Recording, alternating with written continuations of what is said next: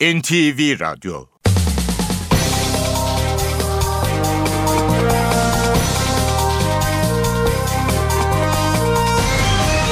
İşe Giderken Mutlu sabahlar. Ben Aynur Altunkaş. Bugün 27 Mart Perşembe. İşe giderken de Türkiye ve dünya gündemine yakından bakacağız. 7.35'te Ayhan Aktaş spor haberlerini aktaracak. 8.35'te de Emrah Kayalıoğlu işe giderken sporda sizlerle olacak. Gündemin başlıklarıyla başlayalım. Ankara 15. İdare Mahkemesi sosyal paylaşım sitesi Twitter'a erişim yasağı kararının yürütmesini durdurdu. Kararın gerekçesinde erişimin gerekçesiz yasaklanmasının hukuk devleti ilkesine aykırı olduğu vurgulandı. Twitter'da erişim engelinin kaldırılması için mahkemeye başvurduğunu duyurdu. Kuzey Kıbrıs Türk Cumhuriyeti'nin ikinci Cumhurbaşkanı Mehmet Ali Talat ve beraberindeki heyet Kıbrıs Rum kesiminde aşırı sağcı bir grubun saldırısına uğradı. Saldırganların yumurta ve meşale attığı Talat yaralanmadı. Hatay'ın Reyhanlı ilçesi kırsalına akşam saatlerinde havan topu mermisi düştü. Olayda ölen ya da yaralanan olmadı. Mısır'da Temmuz ayındaki darbede Cumhurbaşkanı Muhammed Mursi'yi deviren Genelkurmay Başkanı Abdülfettah El-Sisi Cumhurbaşkanlığına aday oldu. İşe giderken gazetelerin gündemi. Hürriyetle başlayalım basın özetlerine. Kaset tartışılıyor diyor Hürriyet manşette. 2010'da Deniz Baykal'ın gizli kamera görüntülerinin internette yayınlanması skandalında Başbakan Erdoğan'ın da isminin geçmesi siyaset gündemine damgasını vurdu. E, Baykal, Kılıçdaroğlu ve Başbakan'ın açıklamalarını görüyoruz. Baykal iddialar yenilir yutulur gibi değil. Bu aklın, mantığın, vicdanın, hukukun izah etmesi mümkün olmayan bir tablo.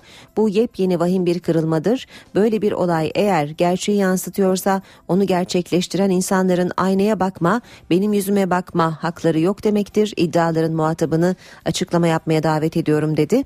CHP lideri Kılıçdaroğlu da Başbakanlık koltuğunda oturan zatın süratle bir açıklama yapmasını bekliyorum e, açıklamasında bulundu. Başbakan Erdoğan ise sabah arkadaşlarım bir şey söyledi. Hani malum Baykal'la ilgili bir olay vardı ya. Bunu benim ayarladığımı söylüyorlar. Kılıçdaroğlu denilen ahlak yoksunu adam diyor ki açıklama yapsın. Yahu neyin açıklamasını yapacağım? Bu orada sosyal medyaya düştüğü zaman onun sosyal medyadan kaldıran kim? Ben kaldırttım ben dedi Başbakan Erdoğan iddialar için. Bir diğer başlık kuşa özgürlük kararı. Ankara 15. İdare Mahkemesi Telekomünikasyon İletişim Başkanlığı'nın Twitter'a erişimi engellemesine yürütmeyi durdurma kararı verdi. Twitter'ı kapatma kararı için Türkiye Barolar Birliği ve Ankara Barosu dava açmıştı. Telekomünikasyon İletişim Başkanlığı açıklama yaparak mahkeme kararına uyulacağını açıkladı. Bu arada Twitter hiçbir IP veya mail adresinin hükümetle paylaşılmayacağını duyurdu diyor Hürriyet gazetesinde haber. Devam edelim. E, basın özetlerine işe giderken de milliyete bakalım. Kararlar gelmedi sür manşetini görüyoruz. Türkiye'deki ilk davasını açan Twitter kendini savundu. Twitter yasağının 6. gününde Ankara 15. İdare Mahkemesi sosyal medya sitesine erişimi engelleyen tip işleminin yürütmesini durdurdu. Kararda bunun ifade ve haberleşme hürriyetini kısıtlayabileceği belirtildi. Kararın 30 e, gün içinde uygulanması şartı var. Twitter ise bloklarından bir açıklama yaparak müstehcen içerikli iki hesabı kapattıklarını, Binali Yıldırım'la ilgili yolsuzluk iddialarının yer aldığı hesaba erişimin engellenmesi kararına karşı dava açtıklarını duyurdu. Dört yıllık tartışma alevlendi. Deniz Baykal'ı istifaya götüren kasetten başbakanın bilgisi olduğu iddiası eski tartışmayı yeniden canlandırdı. Bu konuda hem başbakanın hem Kılıçdaroğlu'nun hem de Baykal'ın açıklamalarını görüyoruz Milliyet gazetesinde de. Manşet savaştan kaçındık. Dışişleri Bakanı Davutoğlu savaşın dışında kalmak için yoğun çaba içindeyiz ama angajman kuralının delinmesine izin vermeyiz dedi. Bir diğer haber yine Milliyet gazetesinden yüzüğü attık. TÜİK'in 2013 verilerine göre evlenen çiftlerin sayısı geçen yıla oranla %0,6 azalırken boşanmalarda %1,6'lık artış yaşandı. Sabahla devam edelim. İşte bağlantı, işte ispatı diyor sabahta manşet. Fethullah Gülen'in Amerikan gizli servisi CIA'nin çok yakın korumasında olduğu ortaya çıkan son kasetle kanıtlandı diyor Sabah gazetesi haberinde. Cumhuriyet gazetesine bakalım. Erdoğan mı sızdırdı diyor Cumhuriyet manşette. İnternette yayınlanan kayıtta Baykal kasetini Erdoğan'ın servis ettiği ileri sürüldü denmiş. Bir e, diğer başlık giydirilmiş tezgah CHP logolarıyla donatılmış araçla MHP'ye saldırı planlanıyor iddiasına yer veriyor. Cumhuriyet seçim öncesi provokasyon iddialarına yenisi eklendi deniyor. CHP'nin Ankara Seçim Koordinasyon Başkanı Kuşoğlu partimizin aracıymış gibi giydirmişler bu araçla MHP'ye saldırmayı planlıyorlar dedi. Büyükşehir adayı Yavaş da dün akşam Twitter'da provokasyonun başladığını duyurarak Batı kentte Mansur Yavaş yelekli kişiler MHP bayraklarını indiriyor mesajını paylaştı. Radikal'de manşet kasette başa döndük. İnternete önceki gece konulan ses kaydında Baykal'ın koltuğunu kaybetmesine yol açan kasetin Erdoğan'ın bilgisi dahilinde olduğu iddia edildi. Kılıçdaroğlu Erdoğan açıklama yapsın dedi. Erdoğan'dan ne açıklaması ben kaldırttım yanıtı geldi. Star gazetesine bakalım. Kara para baskını diyor Star manşette. Bünyesinde NT mağazaları, sürat kargo gibi şirketleri barındıran Kaynak Holding'e kara para ve vergi kaçakçılığı iddiaları kapsamında baskın yapıldı deniyor. Sür manşette ise millet bunlara Osmanlı tokadı atacak başlığı var. Başbakan Erdoğan'ın Düzce, Karabük ve Zonguldak'ta gerçekleştirdiği mitingden bir e, fotoğraf Erdoğan Kılıçdaroğlu ile Bahçeli'nin Pensilvanya'daki füruata diz çöktüğünü biat ettiğini söyledi ama bizi yıkamazlar diye konuştu. Haber Türkiye bakalım vergi baskını sür manşet Habertürk'te Kaynak Holding'e Maliye Bakanlığı Vergi Denetim Kurulu'ndan operasyon deniyor. Manşet Baykal kaseti depremi yine Baykal Kılıçdaroğlu ve Başbakan Erdoğan'ın açıklamalarını görüyoruz. Süleyman Şah Türbesi'nin içinden görüntüler var, e, fotoğraflar var Habertürk'te. Suriye'deki Süleyman Şah Türbesi'nin mimarı Profesör Doktor Ünal Demirarslan, orası vatan toprağının bir damlasıdır ve metrekare ile ölçülmez 41 yıl önce baraj altında kalacaktı. Bugün sorun daha büyük dedi. UEFA'dan açıklama Fenerbahçe ile işimiz bitti. UEFA sözcüsü Fenerbahçe'ye 2 yıl Avrupa cezası verdik işimiz bitti ama şike davası kararına bakıp bireysel ceza verebiliriz dedi. Yeni Şafak'a geçelim. Yeni Şafak'ın manşeti Kaynağı vergi baskını, Fethullah Gülen grubuna yakınlığıyla bilinen Kaynak Holding'e şüpheli finans hareketleri ve vergi kaçakçılığı suçlamasıyla baskın yapıldı deniyor haberin devamında.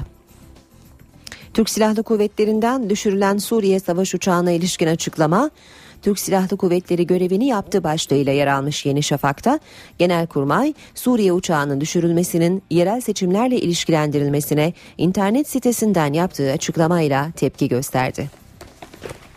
Zaman gazetesine de bakalım. Siyasette kaset depremi diyor Zaman da manşette. Baykal görüntülerini başbakan servis ettirdi iddiasına yer verip Baykal, Kılıçdaroğlu ve Başbakan Erdoğan'ın bu konudaki açıklamalarına yer veriyor. Bir başka haber istifa eden vekillerle ilgili AKP'de kaset hazırlanıyor e, başlığını taşıyor. Sürmanşetse Suriye ile savaş sonu belirsiz bir macera olur. Pazar günü bir Suriye uçağının düşürülmesinin ardından sınırda gerginlik artarken dış politika ve strateji uzmanları Türkiye'nin IŞİD provokasyonuyla sonu belirsiz bir savaşın içine çekilebileceği uyarısında bulunuyor. Saat 7.15 işe giderken de gündemin ayrıntılarına bakmaya başlayalım. Kuzey Kıbrıs Türk Cumhuriyeti'nin ikinci Cumhurbaşkanı Mehmet Ali Talat ve beraberindeki heyet Kıbrıs Rum kesiminde aşırı sağcı bir grubun saldırısına uğradı. Talat'ın konuşma yaptığı salona giren saldırganlar kürsüye doğru yumurta ve meşale attı. Saldırıda yaralanmayan Mehmet Ali Talat olayı NTV'ye anlattı. Benim e, konuştuğum yere yakın e, kapıya dışarıdan e, baskı yapıldı, vuruldu. Kapı açıldı, içeriye bir maçlarda kullanılan e, maytap, fişenk atıldı. Kuzey Kıbrıs Türk Cumhuriyeti 2. Cumhurbaşkanı Mehmet Ali Talat'a Kıbrıs Rum kesiminde katıldığı bir konferansta saldırı düzenlendi. Eski Cumhurbaşkanı aşırı sağcı eylem örgütü üyeleri tarafından düzenlenen saldırıdan yara almadan kurtuldu. Talat olayın ayrıntılarını NTV yayınında anlattı. Güzelce toplantı devam ederken dışarıda da bazı sloganlar duyduk. Ama benzeri bir şeyi e, bir 10 gün 15 gün kadar önce BAF'ta da duymuştuk. gelir geçer dedik ama bu kez öyle değilmiş. Hem daha kalabalık gelmişler hem anlaşılan polis yeterince tedbir almamış ve e, sopalarla filan camlara, kapılara filan saldırdılar. Sonra benim e, konuştuğum yere yakın e, kapıya dışarıdan e, baskı yapıldı, vuruldu. Kapı açıldı, içeriye bir maçlarda kullanılan maytap fişenk atıldı. Eski Cumhurbaşkanı konferansta güvenlik zafiyeti olduğuna da dikkat çekti. Birkaç yüz fanatiğin yakına gelmesi bir risk oluştururdu. Üstelik e, ünü var bu e, elam örgütünün. E, son derece saldırgan. Biliyorsunuz Yunanistan'da e, cinayet için çete kurmakla suçlanıyor. E, öylesine tehlikeli bir örgüt ve bu örgüt ellerinde sopalarla barışçı gösteri yapıyor. Böyle bir şey olamaz tabii ki. E, dolayısıyla bir zafiyet olduğu belli.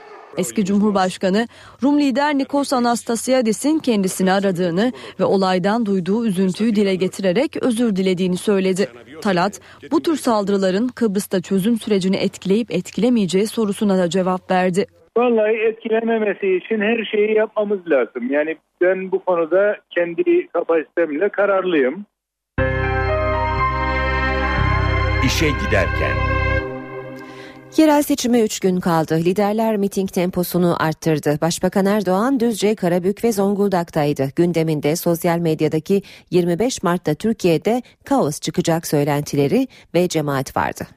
25 Mart kaos ne oldu? 17 Aralık dediniz olmadı.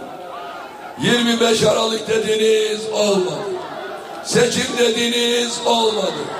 Doldur boşalt, doldur boşalt. Sizden yoğurt olmaz. Bu CHP, bu MHP, bu Pensilvanya, Twitter gibi Türkiye'nin kanunlarını tanımayan, Türkiye'ye üçüncü dünya ülkesi muamelesi yapan şirketlerin avukatı. Ama bir tek Türkiye'nin avukatı değiller. Düne kadar bu CHP Ergenekon'un avukatıydı. Şu anda Pensilvanya'nın avukatı. CHP Genel Başkanı Kemal Kılıçdaroğlu ise seçim gezilerini Manisa ve Balıkesir'le sürdürdü. CHP liderinin hedefinde Başbakan Erdoğan vardı. Diyorlar ki efendim şu CHP var ya CHP bu iktidar olursa dolar füze gibi fırlar. Niye fırlasın? Son iki yılda dolar yüzde yirmi devalüasyona uğradı. Devalüe edildi. Kim vardı iktidarda? Bu yok muydu? Şimdi onun faturasını da bize çıkarmak istiyor. Hep mağdurları oynuyor. Ve istiyorum ki bu ülkede huzur olsun, barış olsun, siyasette temizlik olsun, hesap vermeyi namuslu görev kabul etsin. Siyasette de bir bahar temizliği yapacak mısınız? Söz mü? Şu kirli insanları şöyle bir süpürgeyle süpürün. Sandıkta süpürelim. BDP eş başkanı Selahattin Demirtaş seçmenin karşısına Bingöl'de çıktı. Demirtaş Diyarbakır Silvan'da BDP mitinginin ardından çıkan olaylarda 10 yaşındaki çocuğun yaralanmasına tepki gösterdi. Daha dün Silvan'da 10 yaşında 10 yaşında ya Mehmet Gezer polisin attığı gaz fişeğiyle şimdi komada yoğun bakımda. Diyarbakır'da tedavi görüyor. Allah onu bağışlasın diyelim. Silvan'da arkadaşlarımız miting yapıyorlar. Miting güzel geçiyor. Dağılıyorlar bitiyor. Herkes gidiyor. Birkaç tane küçük çocuk kalmış sadece meydanda. Polis onlara gaz atıyor onlara. Bunu yapanların ve bunun arkasında duranların asla dinle imanla alakası olamaz. MHP Genel Başkanı Devlet Bahçeli memlekete Osmaniye'deydi. Seçmenden oylarına sahip çıkmasını isteyen Bahçeli demokrasi vurgusu yaptı. Seçimlerin meşruiyeti üzerinde herhangi bir tartışma yapılmayacak oranda bir katılım sağlayalım. Türkiye'nin içinde bulunduğu şartları dikkat alarak kullanmalıyız.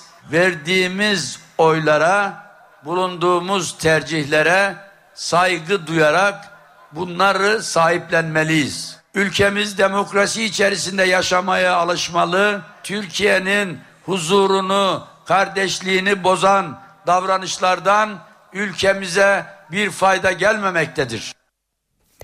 Ankara 15. İdare Mahkemesi sosyal paylaşım sitesi Twitter'a erişim yasağının yürütmesini durdurdu. Kararın gerekçesinde erişimin gerekçesiz yasaklanmasının hukuk devleti ilkesine aykırı olduğu vurgulandı. Hükümetten karara ilk tepkiler geldi. Ankara 15. İdare Mahkemesi Twitter'a erişim engeli kararının yürütmesini durdurdu.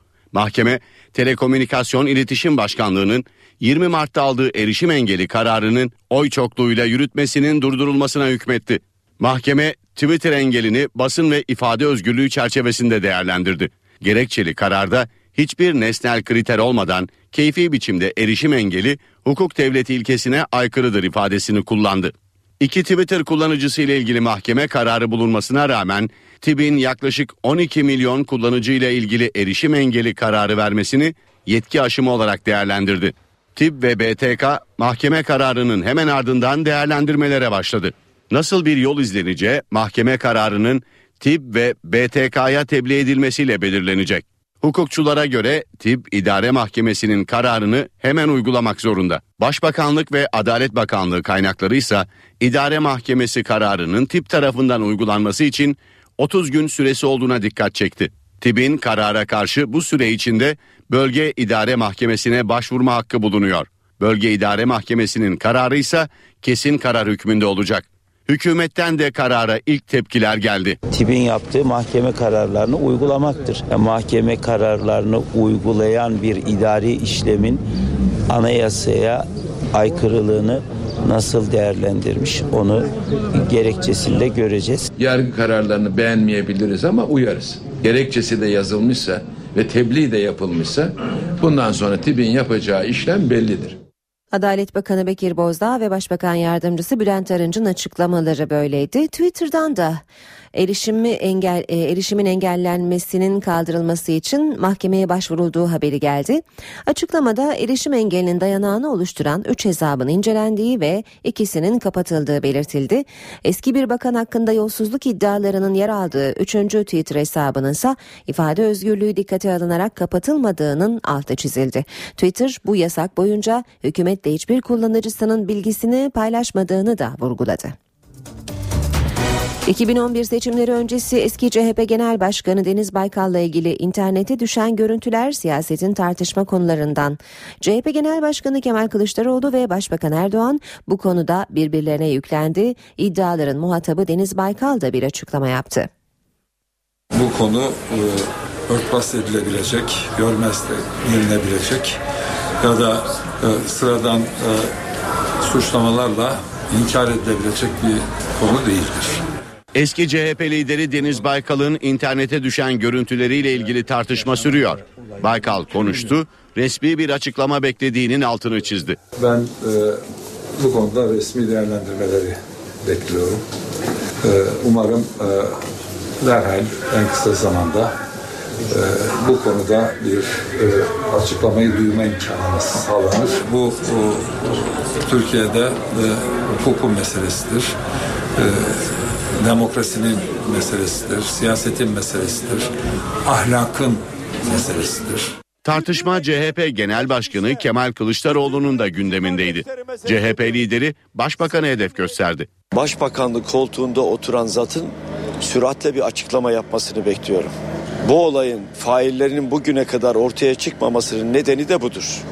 Asıl fail odur. Bu Amerika'da yaşanan Watergate skandalının bir başka versiyonudur. Başbakan Recep Tayyip Erdoğan iddialara Düzce mitinginde yanıt verdi. Kılıçdaroğlu'na tepki gösteren Erdoğan iddiaları saygısızlık olarak niteledi. Diyor ki açıklama yapsın. Ya neyin açıklamasını yapacak?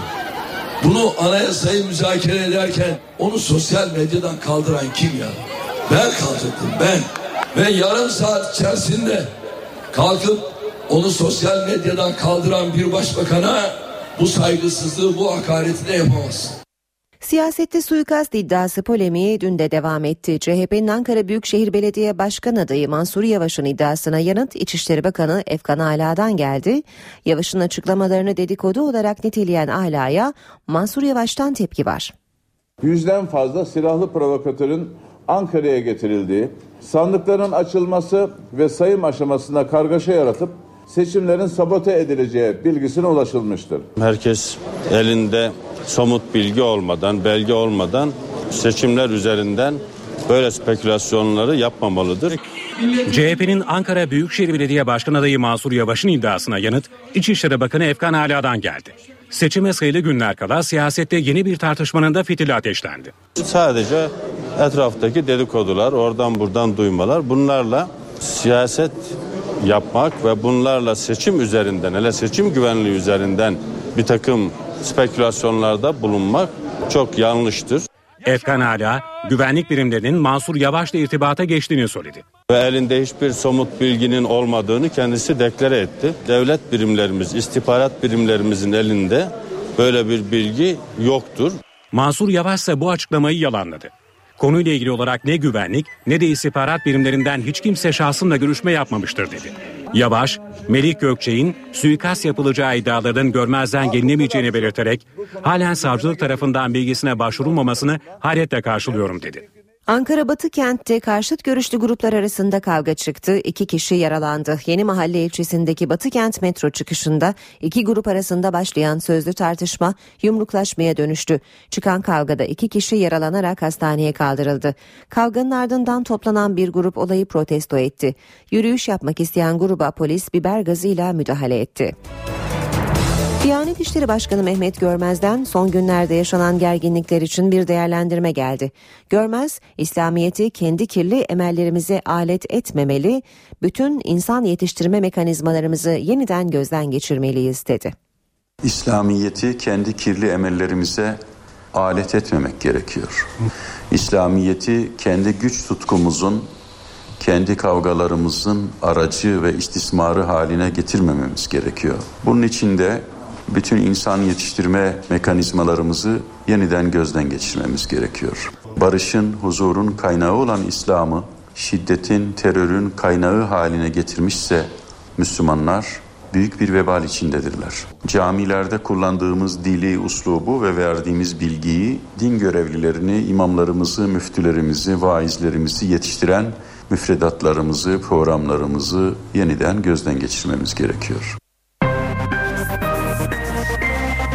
İşe giderken Genelkurmay Başkanlığı Suriye uçağının düşürülmesine ilişkin iddialara tepki gösterdi. Genelkurmay'ın internet sitesinden yapılan açıklamada faaliyet ulusal ve uluslararası hukuk kurallarına uygun olarak icra edilmiştir denildi.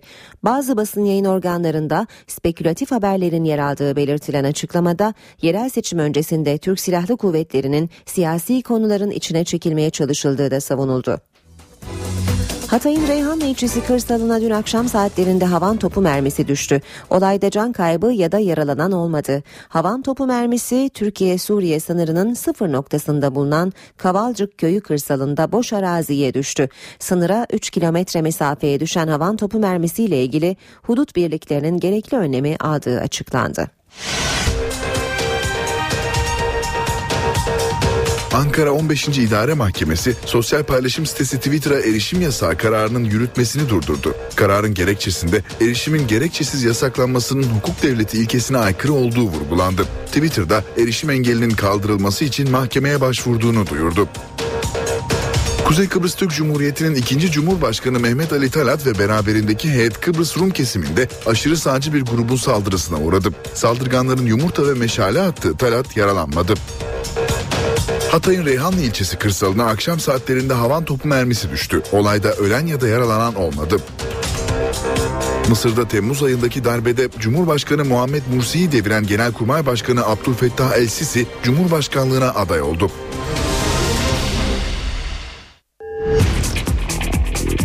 spor haberleri başlıyor.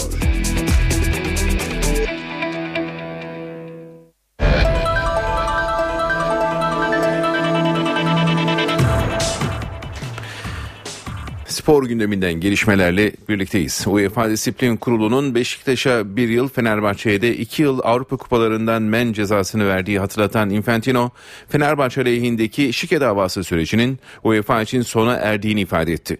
Infantino Yargıtay'ın şike davasında kişiler hakkında verdiği kararı ise inceleyeceklerini söyledi. Infantino'ya Trabzonspor Başkanı İbrahim Hacı Osmanoğlu'nun UEFA'nın Türkiye Futbol Federasyonu'na yaptırımda bulunacağına yönelik açıklamaları hatırlatıldı. Infantino bu konuyla ilgili olarak Hacı Osmanoğlu'nun UEFA Disiplin Kurulu'nun değil Trabzonspor Kulübü'nün başkan olduğunu kaydetti. Fenerbahçeli Kayt ve Vebo öğrencilerle buluştu. İki oyuncu şampiyonluk yarışını ve Galatasaray derbisini değerlendirdi. Kayt'ın Galatasaray'ı bir kere değil iki kere yenmek çok iyi olacak sözleri dikkat çekiciydi. Fenerbahçe'nin yıldız futbolcuları Kayt ve Vebo Boğaziçi Üniversitesi'nde öğrencilerle bir araya geldi. İki futbolcu Spor Toto Süper Lig'deki şampiyonluk yarışını ve yaklaşan Galatasaray derbisini değerlendirdi.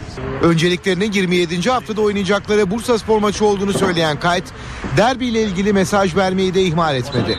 Hollandalı oyuncu Bursa Spor maçına odaklandık. Ancak herkes Galatasaray maçının sezonun en önemli maçlarından biri olduğunu biliyor.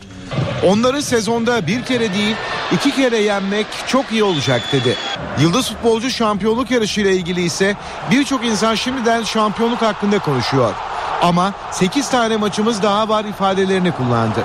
Vebo'ya ise forvet hattındaki rekabet soruldu. Golcü futbolcu aramızdaki rekabet takıma yansıyor. Fenerbahçe gibi büyük bir kulüpte oynayan oyuncularız. Bunun farkındayız. Yapılması gerekeni yapıyoruz. Büyük bir uyum içindeyiz dedi. Kayseri Erciyesspor maçında kaçırdığı pozisyonlar sonrası ağlayan Sov'a destek veren Webo ne olursa olsun arkasındayız. Musa Sov harika bir insan. Aramızda özel bir dostluk var. İkimiz de Fransızca konuşuyoruz. Onun bu hislerinin nedeni formaya büyük saygı duyuyor olması. Fenerbahçe'yi çok seviyor diye konuştu. Fenerbahçe'de izin bitti. Bursa Spor maçının hazırlıkları başladı ancak Sarı Lacivertlilerde sakatlıkların çokluğu dikkat çekiyor. Süper Lig'in 27. haftasında pazartesi günü Bursa Spor ağırlayacak Fenerbahçe Gaziantep dönüşü yaptığı bir günlük izin ardından ilk antrenmanını yaptı. Teknik direktör Ersun Yanal yönetimdeki basına kapalı çalışma yoğun yağmur altında gerçekleştirildi. Bursa Spor maçı öncesi Sarı Lacivertli takımda sakatların çokluğuysa dikkat çekiyor. Belindeki ağrıları olan Volkan Demirel ve Selçuk Şahin, dizinde ağrıları olan Gökhan Hakan Gönül, kasığında ağrıları olan Christian Baroni ile Gaziantep Spor maçından sonra sağ bacak arka atelesine yırtık ve kanama tespit edilen Emre Belezoğlu antrenmana katılmadı. Emre dışındaki isimlerin Bursa Spor karşılaşmasına yetişmesi bekleniyor. Galatasaray'ın yıldız oyuncuları Burak Yılmaz ve Selçuk İnan kulüp televizyonuna açıklamalarda bulundu. Her iki futbolcu teknik direktör Mancini ve Snyder'le problemlerinin olmadığını söyledi. Galatasaray'da Burak Yılmaz ve Selçuk İnan'ın hem teknik direktör Roberto Mancini hem de Hollandalı Yıldız Wesley Sneijder'le sorun yaşadığı yönünde basında haberler yer almıştı. Galatasaray TV'ye konuşan Burak ve Selçuk takım içinde problemler olduğu iddialarını yalanladı. İki oyuncu çıkan haberlerin aksine Mancini ve Snyder'le sağ dışında da çok iyi anlaştıklarını söyledi. Roberto Mancini ile çalıştığım için çok mutluyum. Yani her şeyden önce onu söyleyeceğim. Yani hocam baba gibi. Aramızda bir sıkıntı olması imkanı yok çünkü yani e, onun hiç kimseyle bir problem olacağını düşünmüyorum. Ben sadece benimle ya da başka birisiyle olacağını düşünmüyorum. E, dediğim gibi o da çok üzülmüş böyle haberlere. Bakın gol sevincine. Golde golü attıktan sonra sonra geliyor bana 20-25 saniye sonra bana gelip sarılıyor. Artık bununla da alakalı bir şey söylemeyeyim yani. O bunun bu haberlerin neden çıktığını sizler biliyorsunuz zaten. Mancini ile bırakın sorun yaşamayı. E, aramız o kadar iyi ki hani ben kendi adıma konuşayım en azından. Ben e, bu kadar e, güzel bir insan belki de tanımadım. Ee, çok beyefendi bir insan. Onu çok seviyorum. Çok da saygı duyuyorum. Ee, hiçbir problem de yaşamadım. Bir gol sevincinden sonra e, Schneider'in bizle konuşmadığını söylüyorlar. Belki de takımda aramızın en iyi olduğu arkadaşım belki de yabancı olarak. Selçuk İnan Bursa Spor maçında kendisini ıslıklayan Galatasaray taraftarına ise sistem etti. İlk defa kendi seyircim belki de beni ıslıklamıştır, yuhlamıştır. Bunu kariyerimde hiç yaşamadım. Bazı taraftarların bu şekilde tepki göstermesi gerçekten beni derinden üzdü. En ufak bir şeyde bu şekilde tepki göstermeleri e, bence biraz manidar, anlamsız. Ben onlardan sadece dışarıda e, birkaç tane e, prim yapmaya çalışan insanın yaptığı haber haberlere itibar etmesinler. Sürekli bize sahip çıksınlar, bizi desteklesinler. Çünkü biz e, bu şekilde büyük bir takım olduk, bu şekilde başarılar kazandık.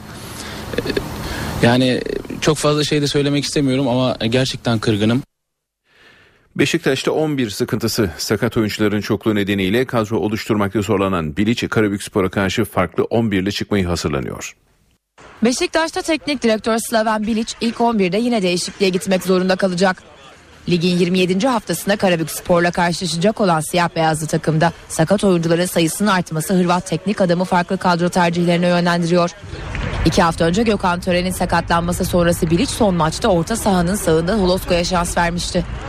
Ancak Slovak futbolcunun Akisar Belediyespor mücadelesinde sakatlanması ve sezonu kapatması siyah beyazların 11'inin yine değişmesine neden olacak. Slaven Bilic ligin ikinci yarısında sadece Eskişehir spor maçında 15 dakika forma giyen Kerim Fray'ı bu bölgede kullanabilir. Kerim'in maç eksiği olması Bilic'i düşündürürken Hırvat çalıştırıcı antrenmanlarda farklı alternatifler üzerinde de duruyor. Bilic son haftaların formda ismi Mustafa Pekteme'yi sağ kanatta oynatarak Almeida'yı tek forvet olarak sahaya sürmenin hesaplarını da yapıyor. Hırvat teknik adam ayrıca Uğur Boral'ın sol bekte, Motta'nın orta sahanın solunda, Olcay'ın sağ kanatta görev yapmasını da tercih edebilir. Bilic ayağındaki sorun nedeniyle ameliyat olan Ersan Gülüm'ün yokluğunda defansı Dani ve Franco ikilisinden oluşturacak. Yapımı devam eden Vodafone Arena'nın temeline Beşiktaş taraftarlarının mesajları gömüldü. İki ay önce başlatılan kampanya çerçevesinde 21 bine yakın taraftarın mesajları kağıtlara basıldı ve yine yeni stadın temeline kondu. Ağustos ayında tamamlanması planlanan Beşiktaş'ın yeni stat inşaatına gömülen mesajlar arasında gelecek zaferler seninle gelecek, en büyük başarılar hep bizim olsun, Vodafone Arena tek şahidimiz olsun gibi ifadeler yer aldı.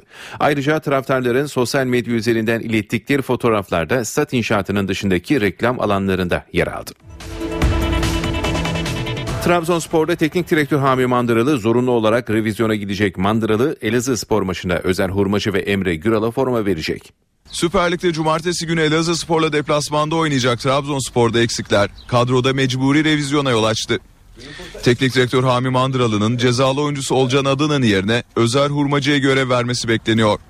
Mandıralı forvette de Paulo Eneke'nin yerine Emre Güral'ı oynatmaya hazırlanıyor. Savunma kurgusunda değişiklik yapmayı düşünmeyen Trabzonspor Teknik Direktörü Elazığ Spor maçı öncesi oyuncularını uyardı. Özellikle forvet hattının dikkatini çeken Mandıralı'nın yakaladığımız pozisyonları iyi değerlendirin. Kaçan her gol rakibin direncini arttırıyor. Bizim de moralimizi bozuyor. Emeklerimiz boşa gitmesin diye takımı motive ettiği belirtildi. Trabzonspor Elazığ Spor maçının hazırlıklarını Mehmet Ali Yılmaz tesislerinde yaptığı antrenmanla sürdürdü. Mandıralı yönetiminde yapılan antrenmana eşinin rahatsızlığı nedeniyle Fransa'ya gitmek zorunda kalan Malu da katılmadı.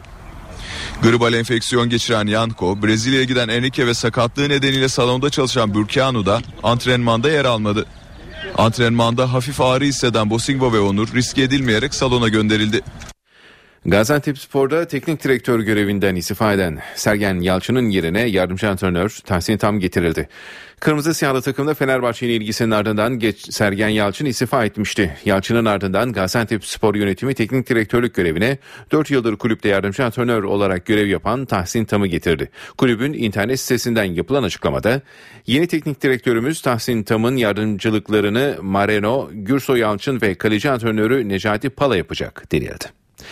Ve voleybol. Voleybolda Avrupa şampiyonluğunu hedefleyen Beşiktaş kadın voleybol takımı Sev Challenge Kupası finalinin ilk ayında bugün Rusya'nın Odinsovo takımına konuk olacak. Maç 17'de başlayacak. NTV Spor'dan canlı yayınlanacak.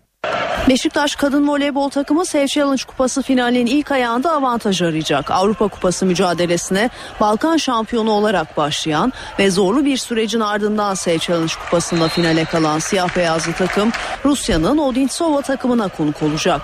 Kupayı müzesine götürecek takımın belirleneceği finalin ikinci ayağı ise pazar günü İstanbul'da oynanacak.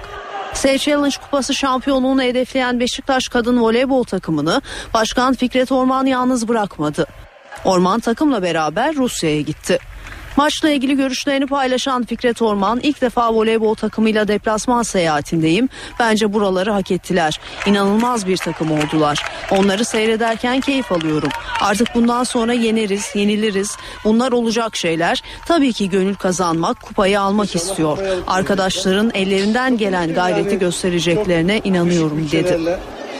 Bu haberle spor bültenimizi tamamladık. İyi günler diliyoruz. NTV Radyo Herkese yeniden günaydın. Ben Aynur Altunkaş. İşe giderken de yeni saati karşılıyoruz. Ee, Gökhan Abur'la son hava tahminlerini konuşmadan önce gündemin başlıklarını hatırlayalım. Ankara 15. İdare Mahkemesi sosyal paylaşım sitesi Twitter'a erişim yasağı kararının yürütmesini durdurdu. Kararın gerekçesinde erişimin gerekçesiz yasaklanmasının hukuk devleti ilkesine aykırı olduğu vurgulandı. Twitter'da erişim engelinin kaldırılması için mahkemeye başvurduğunu duyurdu. Kuzey Kıbrıs Türk Cumhuriyeti'nin ikinci Cumhurbaşkanı Mehmet Ali Talat ve beraberindeki heyet Kıbrıs Rum kesiminde aşırı sağcı bir grubun saldırısına uğradı. Saldırganların yumurta ve meşale attığı Talat yaralanmadı. Hatay'ın Reyhanlı ilçesi kırsalına akşam saatlerinde havan topu mermisi düştü. Olayda ölen ya da yaralanan olmadı. Mısır'da Temmuz ayındaki darbede Cumhurbaşkanı Muhammed Mursi'yi deviren Genelkurmay Başkanı Abdülfettah El-Sisi Cumhurbaşkanlığına aday oldu.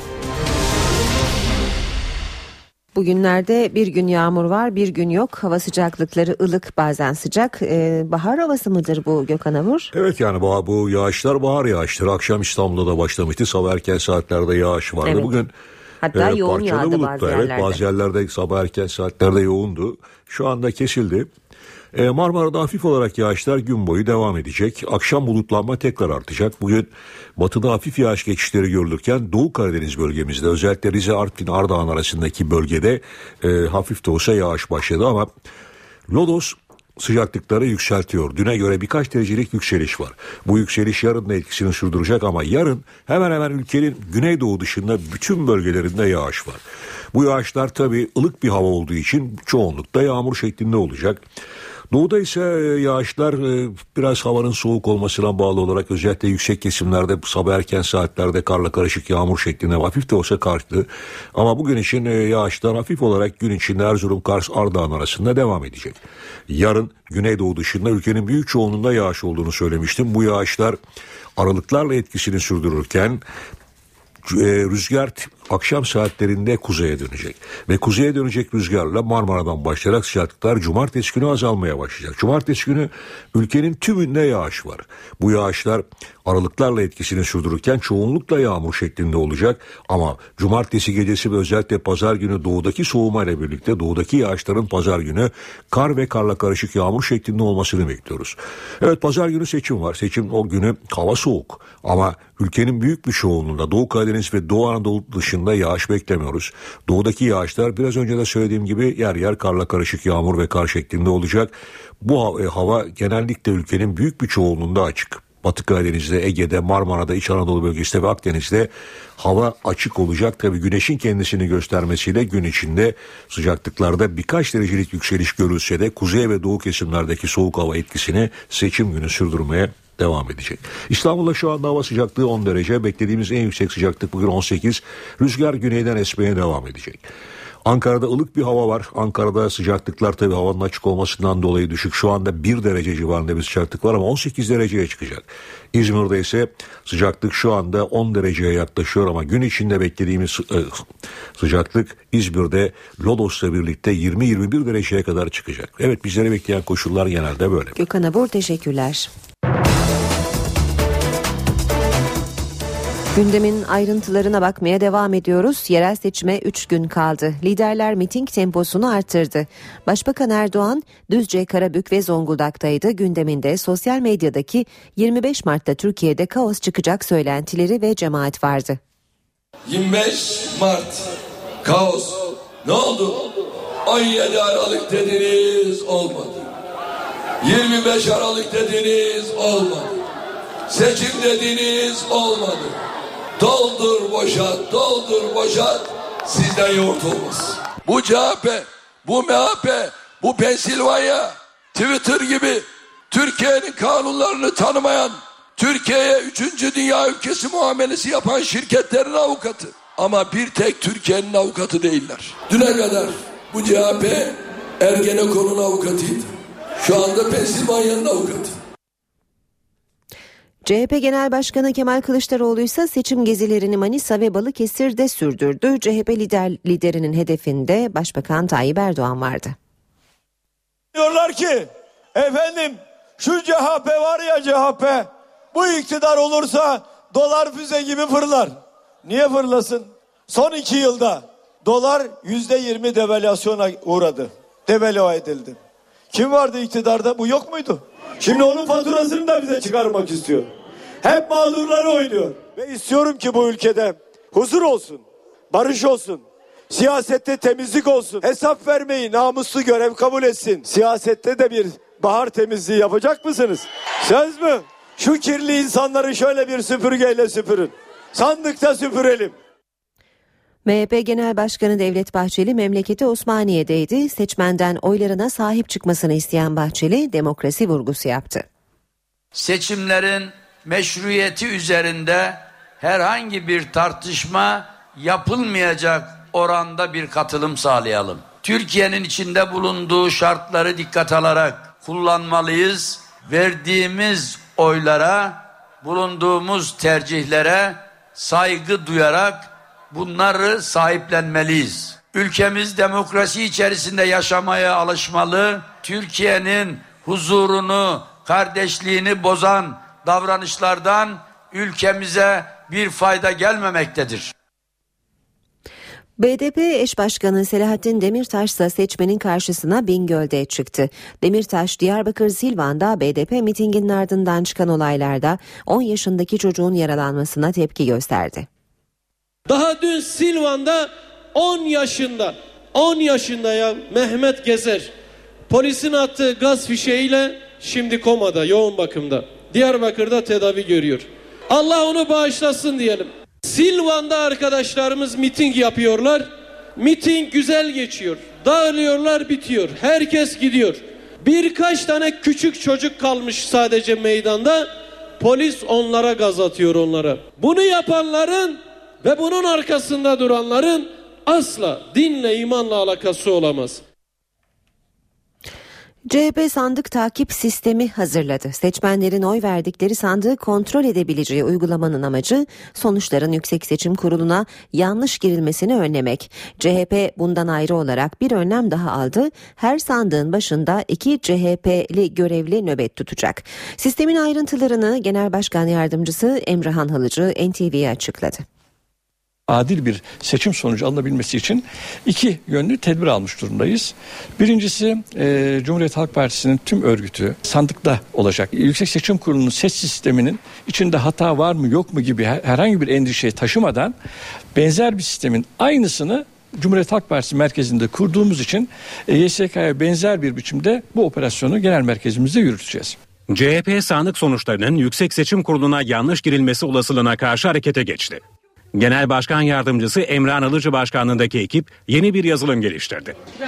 Uygulamayla Türkiye'deki her sandığın başında bekleyecek iki CHP görevlisi sonuçları anında genel merkeze iletecek. Bu sonuçlar partinin sandık takip sistemine girilecek. Böylece Yüksek Seçim Kurulu sonuçlarıyla karşılaştırma yapılabilecek. Sadece partililer değil, her seçmen oy verdiği sandığı CHP'nin internet sitesi üzerinden kontrol edebilecek. Bu kontrol işlemine vatandaşlarımız da geliştirdiğimiz uygulama sayesinde katılabilecekler. E, gündüz oy kullandılar. Bu sonuçları hangi parti veya partiler ilgi duyuyorlarsa bir kağıda not edebilirler. Eğer cep telefonları e, fotoğraf çekme özelliğine sahipse bunun fotoğrafını çekebilirler. Ve akşam internet olan e, bir yere gittiklerinde CHP'nin sitesine girerek aldıkları notu YSK'nın e, belirlediği e, sonuçla kıyaslayacaklar. CHP vatandaşlara belirledikleri hataları, dilekleri parti veya kuruma iletmeleri çağrısı da yapıyor. Siirt'te CHP'den sonra MHP adayı da seçimden çekildi. MHP Belediye Başkan adayı Muammer Ekinci düzenlediği basın toplantısında MHP yönetimine tepki gösterdi. MHP'li Ekinci paralel devlet iddialarına dikkat çekerek partimin genel başkanının paralel yapının bir oyuncağı gibi hareket etmesi benim milli duygularıma ve siyasi görüşüme ters düşmektedir dedi. CHP'nin Siirt Belediye Başkan adayı Abdülvahap Galip Çakmak da geçen hafta adaylıktan çekildiğini açıklamıştı. Hükümetin yerel seçimlere gözlemci gönderilmesi için Avrupa Konseyi'ne ilettiği davet reddedildi. Gerekçe davetin geç gönderilmesi.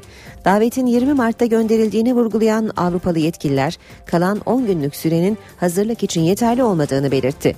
Gözlemci heyetinin çalışması için en az 4 aylık bir süre gerektiği ifade ediliyor. Ankara 15. İdare Mahkemesi sosyal paylaşım sitesi Twitter'a erişim engelini kaldıran bir karara imza attı.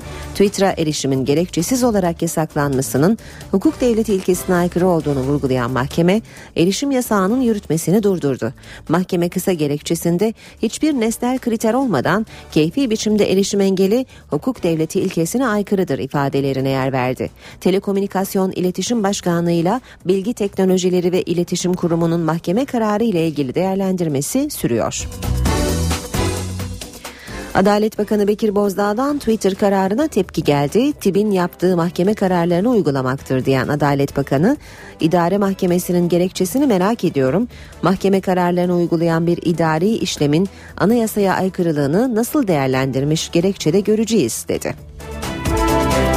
Twitter şirketi de kapatma kararının kaldırılması için mahkemeye başvurduğunu duyurdu. Açıklamada Twitter'a erişim engelinin dayanağını oluşturan 3 hesabın incelendiği, ikisinin kapatıldığı belirtildi. Eski bir bakan hakkında yolsuzluk iddialarının yer aldığı 3. hesabınsa ifade özgürlüğü dikkate alınarak kapatılmadığını kaydeden Twitter şirketi, bu arada hiçbir kullanıcı bilgisini hükümetle paylaşmadığını da vurguladı. Maliye Vergi Denetim Kurulu ekipleri dün Kaynak Holding'de inceleme başlattı. Holding'in İstanbul Üsküdar'daki merkez binasında yapılan incelemede sosyal medyada cemaate baskın şeklinde yorumlanınca Holding Yönetim Kurulu Başkanı Naci Tosun açıklama yaparak haber ve yorumların gerçeği yansıtmadığını kaydetti. NTV Radyo Saat 8.19 işe giderken gündemin ayrıntılarıyla sürüyor. Dünya gündeminden haberlerimiz var sırada. Mısır'da Genelkurmay Başkanı ve Savunma Bakanlığı görevlerini yürüten Abdülfettah Es-Sisi Cumhurbaşkanlığına adaylığını açıkladı. Muhammed Mursi'ye yönelik askeri darbeye önderlik eden Sisi tüm askeri ve idari görevlerinden istifa ettiğini duyurdu. Abdülfettah Es-Sisi halkın desteğiyle aldığı adaylık kararının seçim yarışına girmek isteyen diğer kişilere engel teşkil etmeyeceğini söyledi. 12 uçak ve 2 gemi Hint okyanusuna düşen Malezya uçağının izini arıyor. Uydular aramaların yoğunlaştığı bölgede 122 parça tespit etti. Bu parçaların kayıp uçağa ait olabileceği belirtiliyor. Kötü hava koşulları nedeniyle çalışmalar güçlükle yürütülüyor. Hint okyanusunun güneyine düşen Malezya uçağını arama çalışmaları tüm hızıyla sürüyor. Enkazın yeri tam olarak saptanamadığı için ekipler 1,5 milyon kilometre kare yani Türkiye'nin yaklaşık iki katı büyüklüğündeki bir alanı tarıyor. Önlerindeki en büyük engel kötü hava koşulları. Şiddetli rüzgar nedeniyle Avustralya'nın Perth kenti açıklarındaki çalışmalar güçlükle yürütülüyor. 12 uçak ve 2 geminin katıldığı çalışmalara sık sık ara veriliyor. Enkaza ulaşmak için su altı robotları da devrede. 2009 yılında Atlas Okyanusu'na düşen Air France uçağını bulan sualtı robotları ekiplerin imdadına yetişti. Bu araçlar 6000 metre kadar derine inip deniz tabanının birebir haritasına çıkarabiliyor. Toplam 239 yolcu ve mürettebatın bulunduğu Malezya Hava Yolları'na ait uçak 8 Mart'ta Kuala Lumpur'dan Pekin'e giderken radardan kaybolmuştu. Günler süren arama çalışmalarının ardından yetkililer uçağın Hint Okyanusu'nun güneyinde düştüğünü açıklamıştı. Son zamanların bağımlılık yaratan oyunu Candy Crush'ın piyasa değeri dudak uçuklatıyor. Şirketin değeri 7,6 milyar dolara ulaştı. Bu rakam 53 ülkenin ekonomik büyüklüğünün bile üzerinde. Tüm dünyada bağımlılık haline gelen popüler oyunun üreticisi King için hisse başına 22,5 dolar fiyat açıklandı. Buna göre şirketin değeri 7,6 milyar dolara ulaşıyor. 180 oyuna ev sahipliği yapan King şirketi gelirinin %80'ini Candy Crush Saga üzerinden elde ediyor. 7,6 milyar dolarlık piyasa değeri dünyada yazılım sektörünün önemini bir kez daha ön plana çıkardı. Şirketin değeri Moldova, Nijer, Kırgızistan ve Monaco gibi ülkelerin ekonomik büyüklüklerinin üstünde. Oyun üreticisi şirketin değeri İstanbul borsasının da %4'üne denk geliyor. Şirket bazında örnek vermek gerekirse Türk Telekom'un piyasa değeri 8,7 milyar dolar. Kendi Crush'ın değeri en büyük sanayi şirketlerimizden Ereğli Demirçelik ve Tüpraş'ın da iki katına denk geliyor. Hızla büyüyen yazılım sektörünün dünyada ulaştığı büyüklük ise 3,5 trilyon dolar. İşe giderken Şimdi yeniden yurda döneceğiz, başkente gideceğiz. Karşımızda NTV muhabiri Gökhan Gerçek olacak. Gökhan günaydın. Günaydın Aynur. E, gündem hayli yoğun. Yerel seçime 3 gün kaldı derken e, Baykal'ın kasetiyle ilgili yeni iddialar da e, siyasetin bir diğer gündemi oldu. Neler aktaracaksın bugüne başlarken? Evet 4 yıl sonra tekrar alevlenen Baykal kaseti iddiası e, senin de söylediğin gibi sadece 3 gün kaldı. Aylar var haftalar var derken artık saatler kaldı yerel seçime. E, Twitter yasağını kaldırması, yolsuzluk ve kaset komplosu iddiaları ve tabii Suriye bugün de başkenti ve Türkiye'nin öncelikli gündem maddeleri arasında yer alacak. Önce liderlere bakalım son seçim turlarını nerelerde yapıyorlar. Başbakan Erdoğan bugün Van ve Diyarbakır'da olacak. CHP lideri Kemal Kılıçdaroğlu Adana ve Hatay'da kürsüye çıkacak. MHP lideri Devlet Bahçeli Kahramanmaraş ve Gaziantep, Gaziantep'te konuşacak. BDP eş başkanı Selahattin Demirtaş ise Elazığ ve Tunceli'de e, konuşma yapacak. Liderlerin adresleri farklı olsa da gündemleri yine ortak olacak. Baykal'a yönelik kaset komplosu iddiaları, yolsuzluk iddiaları, e, internete sızdırılan tapeler, Hat e, Hatay Suriye konusu düşürülen Suriye jeti yine e, miting meydanlarında kürsüden seslendirilecek konular arasında. Bugün liderlerin gündeminde olacak bir başka konu ise şüphesiz Suriye sınırındaki gerginlik. Türkiye'nin sınır ihlali yapan Suriye uçağını düşürmesinin ardından e, Suriye füze sistemlerinin Türk F-16'larını tacizi devam ediyor. Türkiye'nin hemen yanı başındaki Kesep kasabasında Esad güçleriyle Suriyeli muhalifler arasındaki çatışmalar da bir yandan devam ediyor. Suriye sınırı gergin Türk askeri teyakkuzda e, hem karada hem havadaki önlemlerde artırıldı. Bugün de gözler Suriye sınırında olacak bu konudaki gelişmeler ve değerlendirmeler yakından takip edecek. E, liderlerin gündeminde olacak bir diğer konu Twitter yasağı. Amerikan sosyal paylaşım platformu e, Twitter yasağı dün e, Ankara 15. İdare Mahkemesi'nin veri, verdiği kararla kaldırılmıştı. E, yürütmeyi durdurma kararı verildi. Karar uygulayıcı olan Telekomünikasyon İletişim Başkanlığı'na tebliğ edildi. E, başkanlığın bu kararı yani erişim yasağını kaldırması için bir aylık süre önünde bulunuyor. Yani bu şu anlama geliyor. Önümüzdeki saatte Twitter'a erişim yasağı kalkabilir. 29. günde de kalkabilir. Son söz e, Telekomünikasyon İletişim Başkanlığı'nda dün kurumda toplantılar yapıldı. Hangi yolun izleneceğine karar verilmeye çalışılıyor. Bir taraftan da Amerikan şirketi Twitter tarafından dün bir açıklama yapıldı. E, yasak kabul edilemez denildi. Onlar da mahkemeye başvurduklarını açıkladılar. Aynı zamanda e, Türkiye'de 12 milyon yani 12 milyona yakın kullanıcıya da şu güvenceyi verdiler. Ee, hiçbir şekilde Türk hükümetiyle, Türk yargısıyla kişisel kullanım bilgileriniz, IP'leriniz paylaşılmayacaktır dedi Twitter. Evet başkentin gündem maddeleri bunlar sadece 3 gün kaldı. Aylar, haftalar değil sadece saatler kaldı. Gözümüz kulağımız e, pazar günü yapılacak seçimlerde olacak. Tabii bugün kürsüde neler konuşacak bunları da izleyip takip edip sizlerle paylaşacağız. Gökhan teşekkürler. Başkent gündemini Gökhan gerçekten aldık. Ayşe teyze ne yapsın? Köşesiyle devam ediyoruz. Bu sabah Profesör Güngör Uras teyzeye e-ticareti anlatıyor. Ayşe teyze ne yapsın? Güngör Uras, Ayşe teyze ekonomide olan biteni anlatıyor. Merhaba sayın dinleyenler, merhaba Ayşe Hanım teyze, merhaba Ali Rıza Bey amca.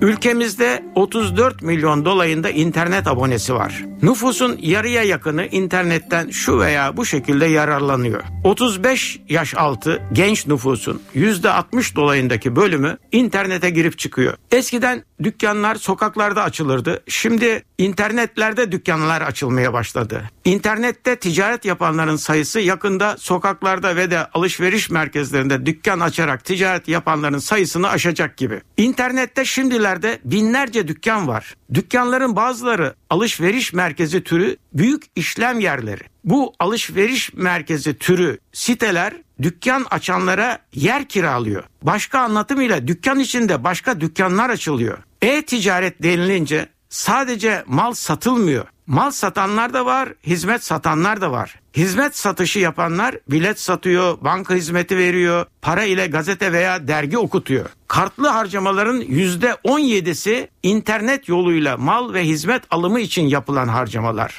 Mal satanlar aynı sokaklardaki dükkanlar gibi satış yapıyor. Örneğin büyük bir grup yabancı ortaklarla açtığı sitede girişimcilere 8 bin dükkan kiralamış. Bu dükkanlarda 6,5 milyon çeşit mal satılıyor. Dikkat buyurunuz. Bir sitede 8 bin dükkan var ve bu dükkanlarda da 6,5 milyon çeşit mal satılıyor. 2013 yılında Türkiye'de e-ticaret toplamı 35 milyar lira dolayında. Mal ticaretinin toplam 35 milyar liralık ciro içindeki payı ise 5 milyar lira dolayında. İşlem hacimlerinin çoğu hizmet ticaretinden kaynaklanıyor. 2013 yılında kredi kartı ile e-ticaret kapsamında yapılan işlem sayısı 200 milyon adedi geçmiş. Yurt içinde mal alım satımında toplam işlemlerin yarıya yakını giyim eşyası. Daha sonra elektronik eşya, kozmetik, mücevherat, takı, ayakkabı ve çanta alışverişleri geliyor. İnternet kullananların yarıya yakını e-ticaret sitelerini ziyaret ediyor. Dörtte biri de yaklaşık dörtte biri de mal ve hizmet alışverişi için para harcıyor. İnternet yoluyla mal ticareti yapanlar bu sitelerin en büyüğü geçen yıl 800 milyon liralık satış yaptı. Şimdilerde firmalar, klasik mağazalar kendi eski dükkanlarına ek olarak internette mağaza açarak satış yapmaya başladı. Alışveriş alışkanlıklarımız hızla değişiyor. Bir başka söyleşide birlikte olmak ümidiyle şen ve esen kalınız sayın dinleyenler. Güngör Uras'a sormak istediklerinizi ntvradio.ntv.com.tr adresine yazabilirsiniz.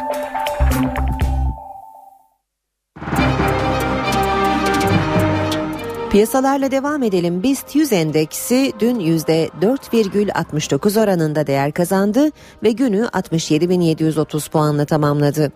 Serbest piyasada dövizde düşüş var. E, dolar 2.19, euro 3.03'ten işlem görüyor.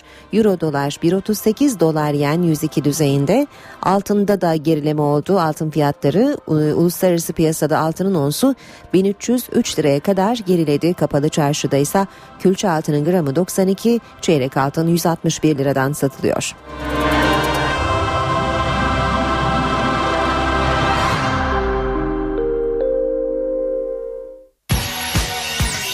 Emrah Kayalıoğlu'yla işe giderken spor.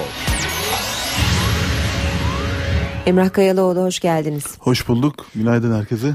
Sporun gündemi yoğun. UEFA Infantino, Genel Sekreter Infantino'nun açıklamalarıyla isterseniz hemen başlayalım.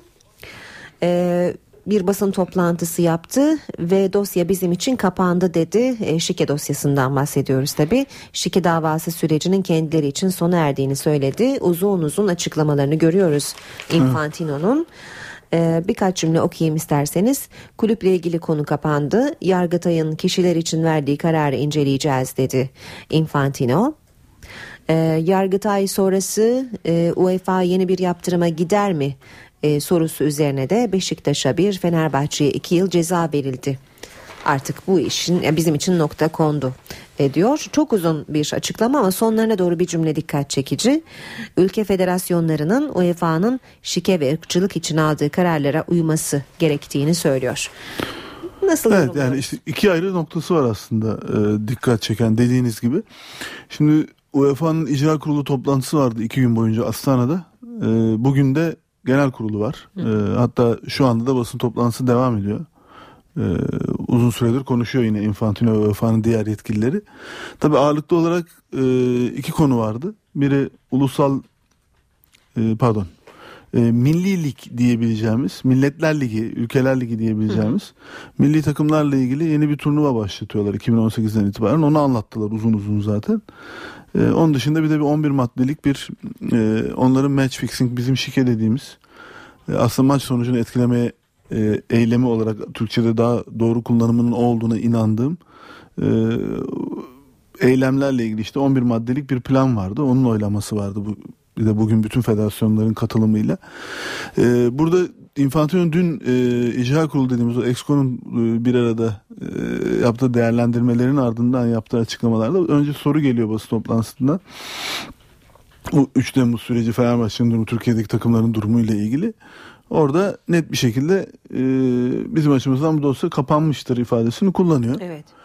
E, oraya kadar e, bir şey yok e, yani kafa karıştıracak bir şey yok ama sonrasında ki demin sizin okuduğunuz o cümle e, işte o biraz böyle şimdi ne demek istedi noktasında bir sıkıntı yaratıyor hakikaten çünkü zaten UEFA e, herhangi bir şekilde Türkiye'deki takımlara ek yaptırım uygulaması gibi bir şey söz konusu değil.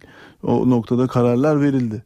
Burada insanların merak ettiği nokta UEFA'nın e, Türkiye Futbol Federasyonu üzerinden bir yaptırım talebi olup olmayacağı. E, o ikinci cümle o anlamda biraz e, soru işareti yaratmıyor değil açık söyleyeyim yaratıyor. Ama tabii biraz daha e, bu 11 maddelik paketi de daha bir netleşecek bugünkü basın toplantısının ardından. Belki bugün biraz daha fotoğraf netleşmiş olur ama tabii öyle hemen bugünden yarına bir karar gibi bir şeyde beklenmesi doğru değil. E, ama net bir şekilde bu e, Türkiye'ye yanlış ilk önce yanlış çevrilen 11 puan ceza geliyor olarak çevrilen aslında orada e, 11 maddelik bir e, taslaktan bahsediliyordu. E, o taslak bugün e, kamuoyuyla herhalde paylaşılacaktır artık oylamadan sonra. Hı hı. Oradan sonra daha bir net bir fikrimiz olacak. Ee, UEFA'dan Galatasaray'a ise bir ceza var. Ee, Yok, Başeder- daha henüz ceza yok. diyelim aslında. Habertürk'ün başlığını kullanalım biz de. Ee, Maliye 54 milyon lira ceza kesmişti. Ee, hesapları UEFA'dan da inceleme kararı mı var?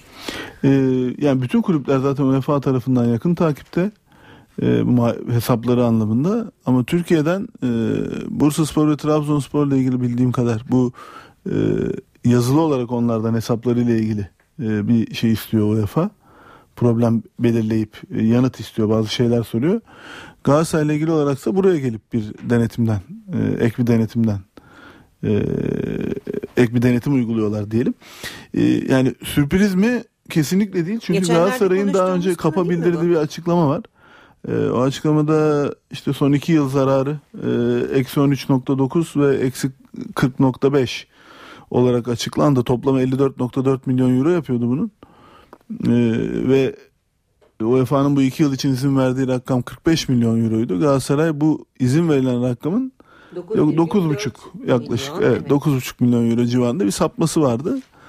Ee, yani zaten sadece bu bile tek başına Galatasaray'ın UEFA'dan e, mali kriterler anlamında bir yaptırımla karşı karşıya e, kalma riskini neredeyse e, tavan yaptıran bir unsur diyebiliriz.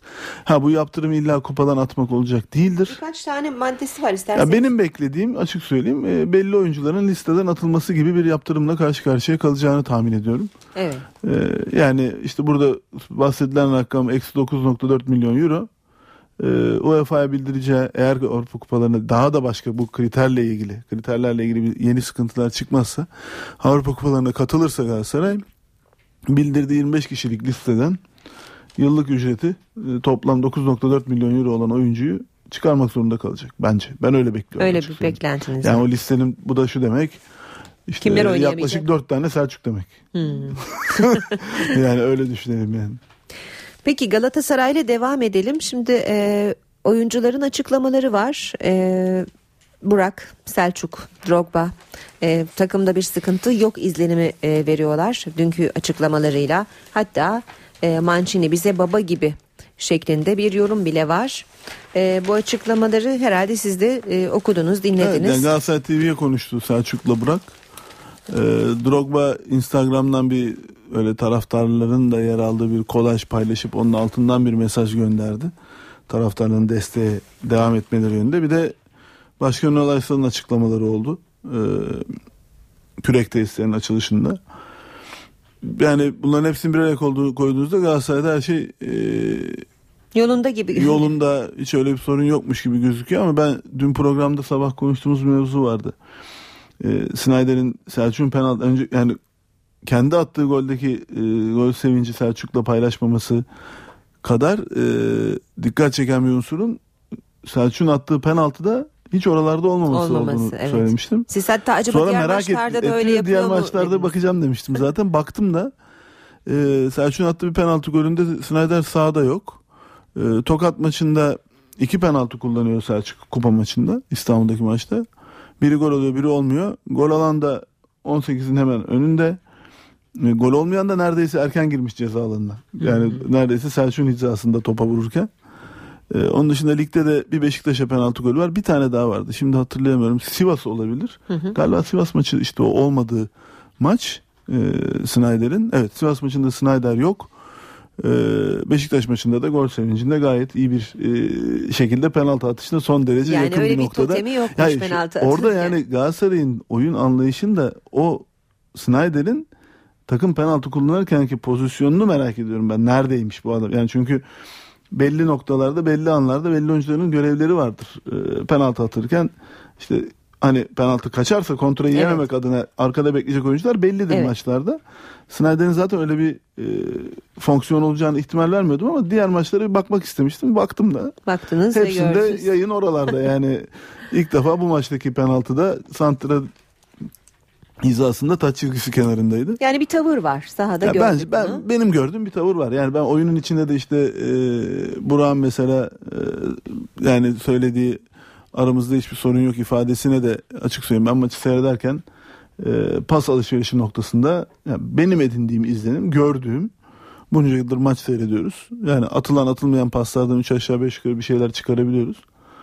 Yani açıklamalar bana çok e, yani beni ikna etmedi açık söyleyeyim.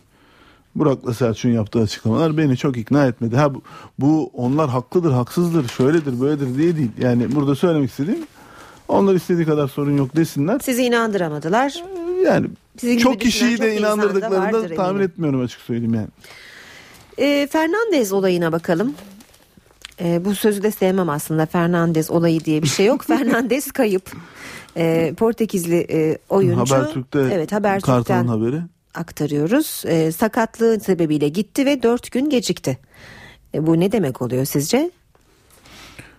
Yani e, sonuçta Sayın Başkan'ın e, Fikret Orman'ın açıklamalarını da düşünürsek son dönemde imza atacakmış kimi atacak acaba falan diye yani Fernandez'in bir Beşiktaş'ta Evet, anlaşabildiğim doğru, açıklamaları üzerine öyle bir açıklaması gelmişti Fikret Orman'a. Yani Beşiktaş tarafında Fernandez yeni sezonda e, kadroda düşünülen bir oyuncu değil kesinlikle. Yani o net bir şekilde gözüküyor. Evet, evet. Ee, yani şu anda işte bir sakatlığı vardı işte ülkesine gitmiş Ee, ve Kartal'ın haberinde uzun süre yani aldığı izni dört gün geciktiği ifade ediliyor. Noter Ee, aslında tuttu, şu noter anda mesela Beşiktaş'ın ihtiyacı var Fernandez'e. Futbolcu olarak e, ihtiyacı var. Çünkü e, işte sağ kanatta hem Gökhan hem Holosko sezonu kapatmış durumdalar. E, dolayısıyla oraya Olcay'ın kayması söz konusu. Ya da başka bir e, alternatif belki Pekteme'yi kaydırıp Almeida'yı bu defa 11'de de başlayabilir ama e, hep bunlar elindeki ofansif oyunculardan bir ridin daha azaldığı anlamına geliyor ki e, en azından kulübede Fernandez gibi bir oyuncuya işler kötü gittiğinde ihtiyacı var Beşiktaş'ın ama şu anda bile böyle bir şey e, yani Fernandez'in ortada yoksa yönetim bu işin zaten e, defterden silmişse e, ihtiyaç varken bile Fernandez'le ilişkiler bu noktadaysa artık zaten çoktan kopmuş gitmiş demektir yani. Evet. Peki e, son olarak Fenerbahçe'yi de konuşalım ama konu futbol olmasın, voleybol olsun. E, dün hem baya, e, kadınları hem de erkekleri sahadaydı. Bir mağlubiyet, bir galibiyet. Aslında bana sorarsanız Geldi. ikisi de galibiyet. Çünkü deplasmanlarda 3-2'lik yenilgi elemeli turlarda e, yani galibiyet sayılır. E, bu haberi de vermedik onu hemen aktarayım. Sev Kupası. E, bayanlarda Uraloçka'yı 3-2 mağlup etti Fenerbahçe. E, erkekler Fenerbahçe Grundig'de Latina'ya yenildi. Onlar evet, Challenge Cup'ta oynuyor onlar. E, yani ben açık söyleyeyim ikisinin de İstanbul'daki maçlarını e, 3-0 ya da belki erkekler 3-1 olabilir ama daha fazla file vereceklerini düşünmüyorum. E, yani cumartesi günü Fenerbahçe'nin çift Avrupa Kupası zaferi yaşayacağını düşünüyorum. E, onlar aslında bu derece yani aldıkları bugün yani dünkü sonuçlardan dolayı şimdiden kutluyorum.